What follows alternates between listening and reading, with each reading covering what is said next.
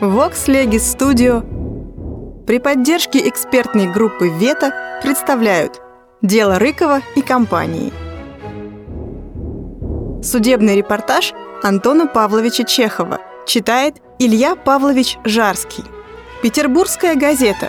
Выпуск от 7 декабря 1884 года. 14 день. Говорятся вторые речи. Господин Муравьев разбирает речи всех говоривших вчера защитников. Речь его, несмотря на короткую подготовку, дышит такой же силой, как и первая. Более всех достается, конечно, господину Адарченко, который с искренностью, достойную иного применения, старался придать своему клиенту Рыкову не принадлежащую ему физиономию. Адарченко сравнил Рыкова с богатырем Буслаевичем. Господин же Муравьев находит, что скопинский атаман похож более на соловья-разбойника, сидящего на семи дубах и подстерегающего путников, чем на Буслаевича. Достается Матвееву, Евтихиеву, Донскому и в особенности Владимиру Овчинникову, который уже не нервничает, как прежде, а бледный и замученный двухнедельным судом, очевидно махнул на все рукой и с терпеливой апатией ждет конца. Говорит господин Муравьев до второго часа.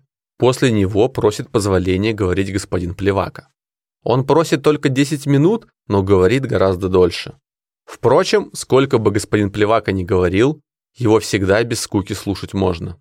Но он ничего не сказал. Ископаемые пластичности вроде хранилища, скорпион, тать пестрят и в сегодняшней речи, рядом с текстами из Святого Писания. Вслед за ним отвечает на речь прокурора и гражданского истца господина Дарченко. Его речь напоминает газетное опровержение.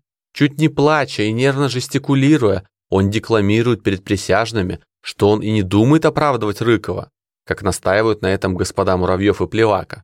Не разрушает закона, а просит только понять действительность. Попытка изобразить Рыкова как нечто не от мира сего не удается вторично. После его второй речи кумир поверженный все еще продолжает казаться не богом.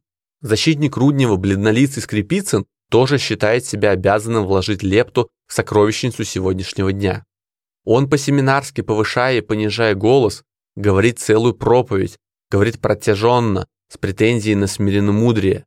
Он и не думал говорить, что сами вкладчики были виновниками Скопинского краха, как утверждает представитель обвинения. Его не поняли. Он только хотел сказать, что слез вкладчиков, о которых было много говорено на суде, присяжные не видели, как не видели они здесь на суде ни одной сироты, ни одной вдовы, ни одной беспреданницы, хотя перед присяжными и прошел длинный ряд свидетелей. Но зато они видят здесь другие слезы, видят представителей осиротевших семей. В конце концов, господин Скрипицын так увлекается, что, забыв про своего Ивана Ивановича, взывает к оправданию всех, кроме, конечно, Рыкова. «С одного вала двух шкур не дерут», — восклицает он, разумея под одной шкурой муки, перенесенные подсудимыми в длинный период следствия и в эти две недели суда. После него что-то громко, но невнятно проговаривает господин Швенцеров. Вслед за ним становится за пепитер господин Курилов. Господин Курилов говорит прекрасно, но длинно, очень длинно. Публика утомлена ad максимум. Присяжные, по-видимому, помирились с мыслью, что весь день пройдет в речах. На их лицах написана покорность судьбе, но если завтра начнутся третьи речи, что весьма возможно, то эта покорность обратится в муку. Присяжные почти все люди семейные и служащие.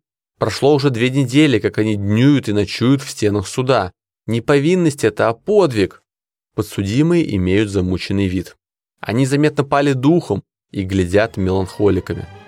Рыков тоже угрюм и бледен и не слушает речей. Ведет он себя чинно.